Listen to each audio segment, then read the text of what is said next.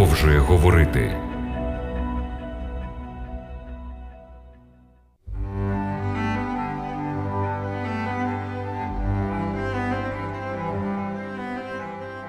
Шановні радіослухачі, радий вітати вас на хвилях радіо Голос Надії в програмі Біблія продовжує говорити.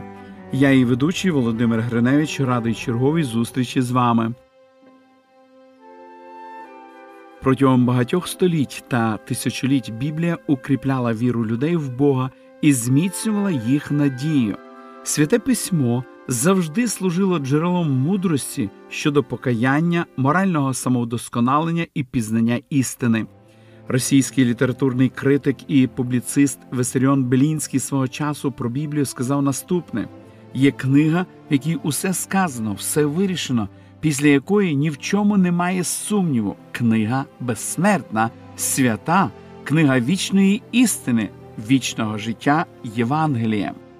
Якось однієї холодної осінньої ночі, тоді мені було ще п'ять років, батько взяв мене за руку коли ми йшли темною стежкою через поле додому. Я дуже боявся тієї непроглядної пітьми, яка була навколо нас. В батьковій руці був ліхтарик, який освітлював перед нами лише декілька кроків. Я почав хникати Тато, я боюся. Батько міцніше стиснув мою руку і впевнено відповів Сино, якщо підняти ліхтарик трохи вище, то він освітить всю дорогу. Коли батько посвітив вперед, я посмілішив, побачивши дорогу попереду. В 119-му псалмі, псалмист Давид, в 105-му вірші пише Для моєї ноги Твоє слово світильник, то світло для стежки моєї. Не існує такої темряви, яку не могло би пробити світло Божого Слова. Завдяки цьому світлу ми з упевненістю можемо йти вперед. Слово Боже запевняє нас що кожна ділянка на нашій життєвій дорозі буде освітлена божественною любов'ю. На сторінках святої книги Біблії міститься важлива звістка для нашого часу. Саме з нею наше сучасне покоління повинно бути добре ознайомлене. В нашій програмі Біблія продовжує говорити. Вашій увазі пропонуємо серію передач Ісус в книзі об'явлення. В основному проповіді про народження Ісуса, основані на біблійній розповіді, записані в Євангелії від Матвія або в Євангелії від Луки. Матвій був одним із 12 учнів Ісуса. Лука був лікарем, який багато подорожував з апостолом Павлом і докладно вивчав все те, що стосується життя Христа. Матвій розповідає про мудреців, які прийшли зі сходу поклонитися Ісусу, а Лука розповідає про пастухів, які пасли стада овець на вифлеємських полях, де їм з'явився спочатку один ангел, а потім сила велика небесного війська, що Бога хвалили й казали Слава Богу на висоті і мир на землі у людях добра воля. Більшість людей не відають того, що є інша розповідь про народження Ісуса, окрім тих, які згадує Матфій і Лука. У ній не згадуються мудреці і пастухи. У цій розповіді про народження Ісуса говориться про великого червоноогняного Змія, що мав сім голів та десять рогів, а на його головах сім вінців. Цей драматичний опис народження Ісуса записаний в книзі об'явлення.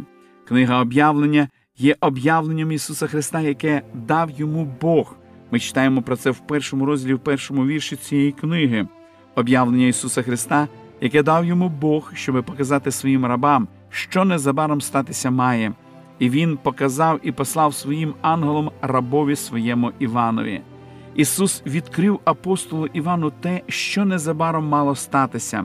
В серії проповідей по книзі об'явлення я хотів би разом з вами розглянути п'ять картин Ісуса в цій книзі. Перша картина Ісус немовля, друга картина Агнець Божий, третя картина Воскреслий Господь, четверта вірний свідок, п'ята прославлений цар. Сьогодні ми розглянемо першу картину Ісус Немовля, уривок з книги об'явлення, який описує народження Ісуса Христа, записаний в 12 розділі. Запрошую вас разом зі мною прочитати з останньої книги Нового Завіту, книги об'явлення в 12 розділі перших два вірші. І з'явилась на небі велика ознака жінка, зодягнена в сонце, а під ногами її місяць, а на її голові вінок із дванадцяти зір, і вона мала в утробі і кричала від болю та муки терпіла від породу. хто ця жінка, задягнена в сонце, під ногами якої знаходиться місяць, а на голові вінок із 12 зірок. Деякі коментатори святого Писання говорять, що ця жінка це Марія, мати Ісуса. А що про це думаєте ви? Чи справді ця жінка представляє Марію? Досліджуючи це питання, я прийшов до висновку так і ні. Я переконаний, що жінка з об'явлення 12 розділу представляє Марію, але не тільки. Ця жінка задягнена в сонце, під ногами якої знаходиться місяць, і на голові якої є вінець з 12 зірок, представляє також народ Божий. Обидва завіти, і старий, і новий, представляють Божих дітей в образі чистої жінки. У книзі про Ісаї в 54 розділі та 5 вірші записане наступне звернення пророка до ізраїльського народу: бо муж твій, творець твій, Господь Саваот йому імення, а твій відкупитель святий Ізраїлів. Він Богом усієї землі буде званий. В 11 розділі другого послання апостола Павла до Коринтян Павло звертається з такими словами до християн у місці Коринті, бо пильную про вас пильністю Божою. Заручив би я вас одному чоловікові, щоби Христові привести вас чистою дівою. Протягом багатьох століть народ Божий був представлений в образі чистої діви, а ті, хто відійшли від Бога, представлені блудницею. Саме з насіння непорочної жінки, що представляє народ Божий, повинен був з'явитися Месія, про Кисая передрік наступне пророцтво.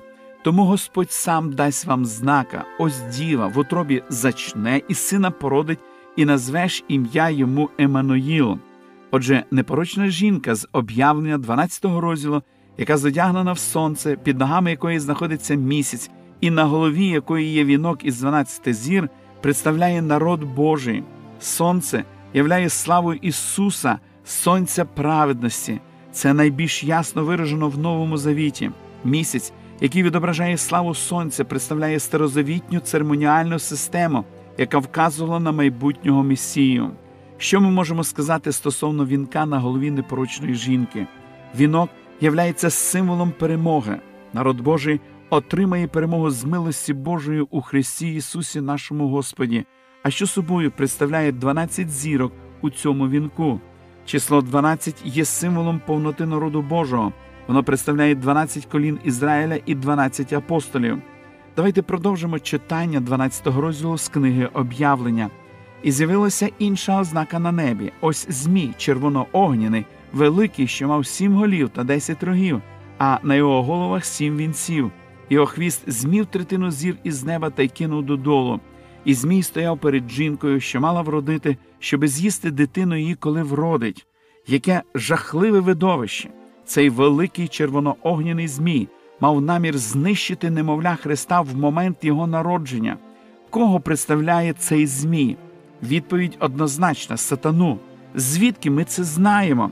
Апостол Іван представляє ідентичного Змія в цьому ж розділі в 9 вірші. І скинений був Змій, великий вуж стародавній, що зветься диявол і сатана, що зводить усе світ і скинений був він додолу, а з ним його ангели були скинені. Відповідно до опису книги об'явлення про народження Христа, Сатана мав намір знищити Ісуса, як тільки Він народиться. Чому? Адже Він всіляко намагався чинити опір Ісусу, щоби Спаситель не виконав своєї місії на землі. Місія Ісуса полягала в Його імені. Він прийшов, щоби спасти людей своїх від гріхів їх. Бог робив це по своїй великій любові до людини, щоби кожен, хто вірує в нього, не згинув, але мав вічне життя. Великий червоноогняний Змій хотів перешкодити Божим планам. Він мав намір чинити опір Ісусу в досягненні Його цілі. В четвертому вірші 12 розділу ми читаємо: І Змій стояв перед жінкою, що мала вродити, щоби з'їсти дитину її, коли вродить. Чи підтверджують ці слова євангелисти?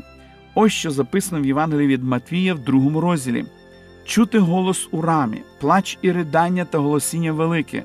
Рахиль плаче за дітьми своїми і не дається розважити себе, бо немає їх. Що стало причиною цього плачу? Давайте прочитаємо перших вісім віршів з Євангелії від Матвія, другого розділу. Коли ж народився Ісус у Вифлеємі юдейським, за днів царя Ірода, то ось мудреці прибули до Єрусалиму зо сходу і питали де народжений цар юдейський, бо на сході ми бачили зорю його і прибули поклонитися йому. І як зачув це цар Ірод, занепокоївся, і з ним увесь Єрусалим, і зібравши всіх первосвященників і книжників людських, він випитував у них, де має Христос народитися. Вони ж відказали йому у Вифлеємі юдейським, бо в пророка написано так: А ти, Вифлеєме, земле Юдина, не менший нічим між осадами юдинами, бо з тебе з'явиться вождь, що буде пасти народ мій ізраїльський. Тоді Ірод покликав таємно оцих мудреців і докладно випитував їх про час, коли з'явилася зоря, і він відіслав їх до Вифлеєму, говорячи: Ідіть і пильно розвідайтеся про дитятко. А як знайдете, сповісіть мене, щоб і я міг піти і поклонитися йому. Чи справді цар Ірод мав намір поклонитися немовлятку Христу? Ні. Ірод не мав бажання поклонитися новонародженому царю. Він хотів убити його. Подивіться, яка була реакція в Ірода, коли мудреці відійшли в свою країну іншим шляхом і не повідомили йому про місце перебування немовляти.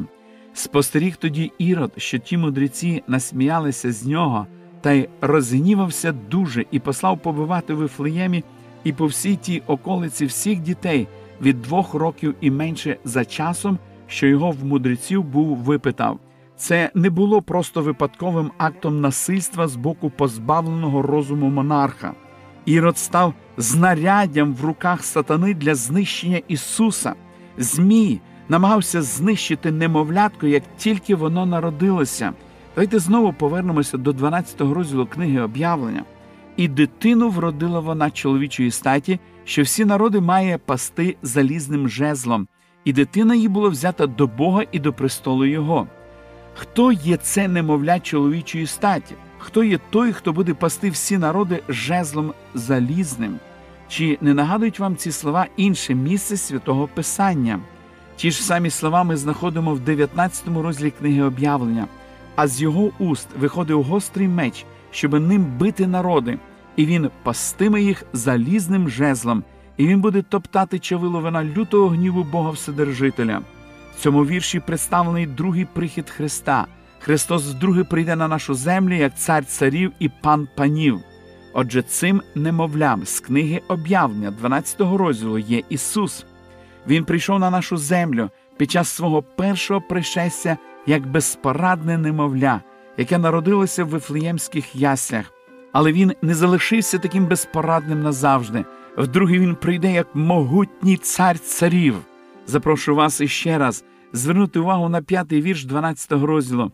І дитину вродила вона чоловічої статі, що всі народи має пасти залізним жезлом, і дитина її була взята до Бога і до престолу Його. Взяття дитини до Бога це пряма вказівка на Вознесіння Ісуса Христа після Його Голговської смерті і чудесного Воскресіння. Ми читаємо про це в книзі Дії апостолів в першому розділі. І прорікши оце, як дивились вони, він угору возноситись став, а хмара забрала його з перед їхніх очей. А коли вони пильно дивились на небо, як він віддалявся, то два мужі у білій одежі остали при них та й сказали Галилейські мужі, чого стоїте і задивляєтесь на небо? То Ісус, що вознісся на небо від вас, прийде так, як бачили ви, як ішов Він на небо. В 12 розділі книги об'явлення в другій частині п'ятого вірша вказується на надзвичайно цікавий момент. Хочу звернути вашу увагу на нього. І дитина її була взята до Бога і до престолу Його. Це є пряма вказівка на обітницю, яка дана вірним послідовникам Христа, і записана вона в 21 вірші 3 розділу книги об'явлення. Переможцеві сісти я дам на моєму престолі зо мною, як і я переміг був, і з отцем своїм сів на престолі Його. Це є слова Ісуса, вірного свідка. Він був взятий до Бога і сів з отцем своїм на Його престолі. Ми бачимо того ж самого Ісуса, агнця Божого в п'ятому розділі Іван пише. І я глянув, і ось серед престолу чотирьох тварин, і серед старців стоїть агнець, як заколений, що має сім рогів і сім очей, а це сім Божих духів, посланих на всю землю. Слово агнець вживається в книзі об'явлення 29 разів і являється головним персонажем цієї книги. В сьомому розділі книги об'явлення описується надія, яка дана послідовникам агнця. Потому я глянув, І ось натовп великий, що його зрахувати не може ніхто з усякого люду, і племен, і народів, і язиків стояв перед престолом і перед агнецем, зодягнені в білу одежу, а в їхніх руках було пальмове віття, і взивали вони гучним голосом, кажучи: Спасіння нашому Богові, що сидить на престолі, і агнцеві. Зверніть увагу на 17-й вірш.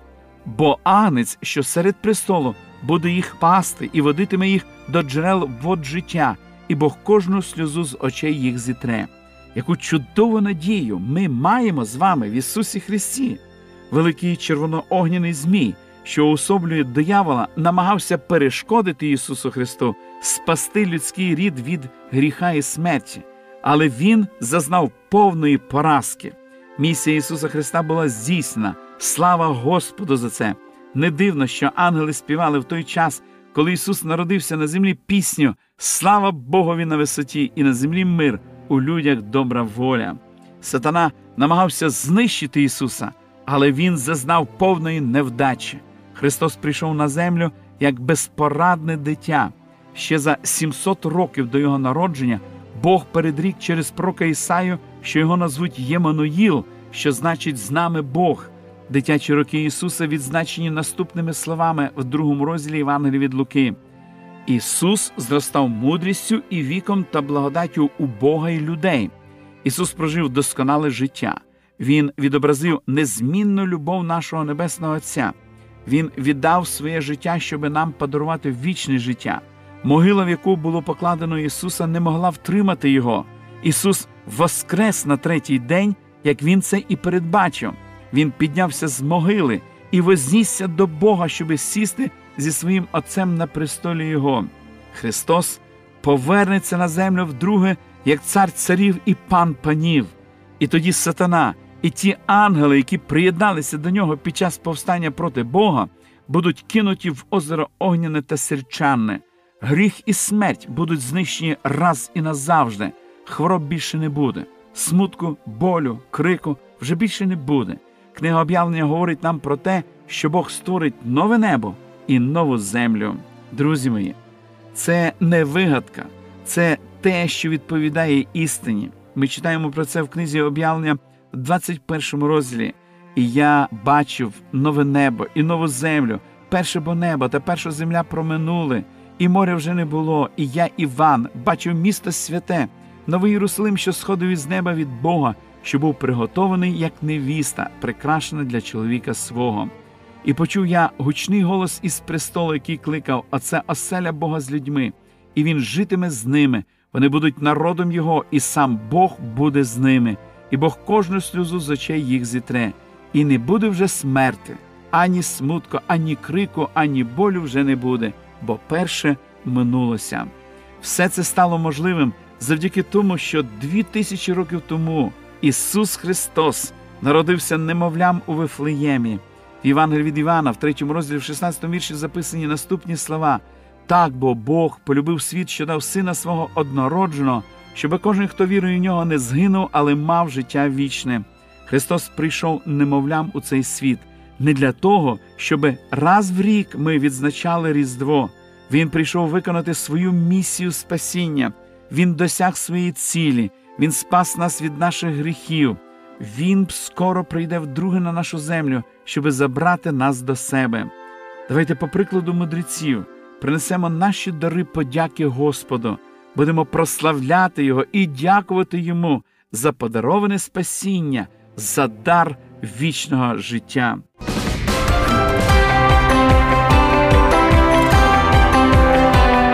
Лише світло, лише добро, лише надія. Радіо голос надії.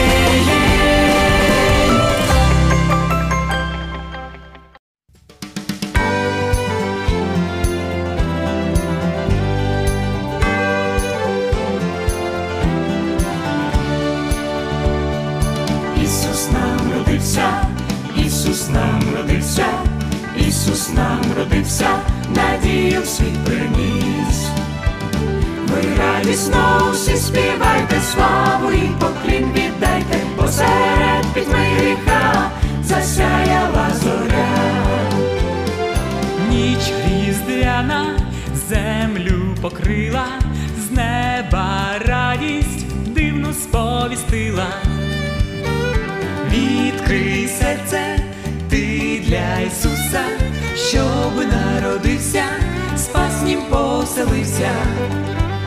Ви радісно всі співайте славу і поклін віддайте, посеред пітьми гріха засяяла зоря.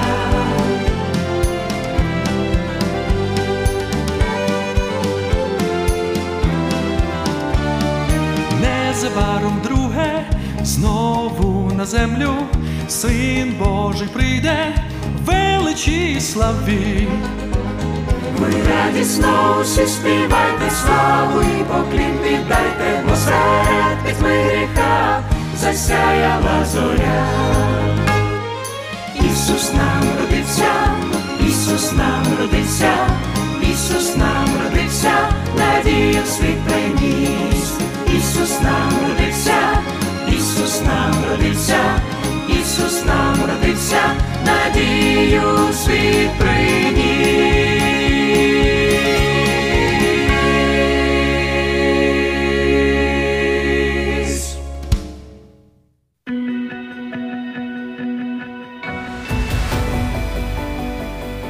Більше інформації щодо вивчення Біблії ви можете отримати за номером телефону гарячої лінії 0800 30 20 20. А я прощаюсь з вами до наступної зустрічі.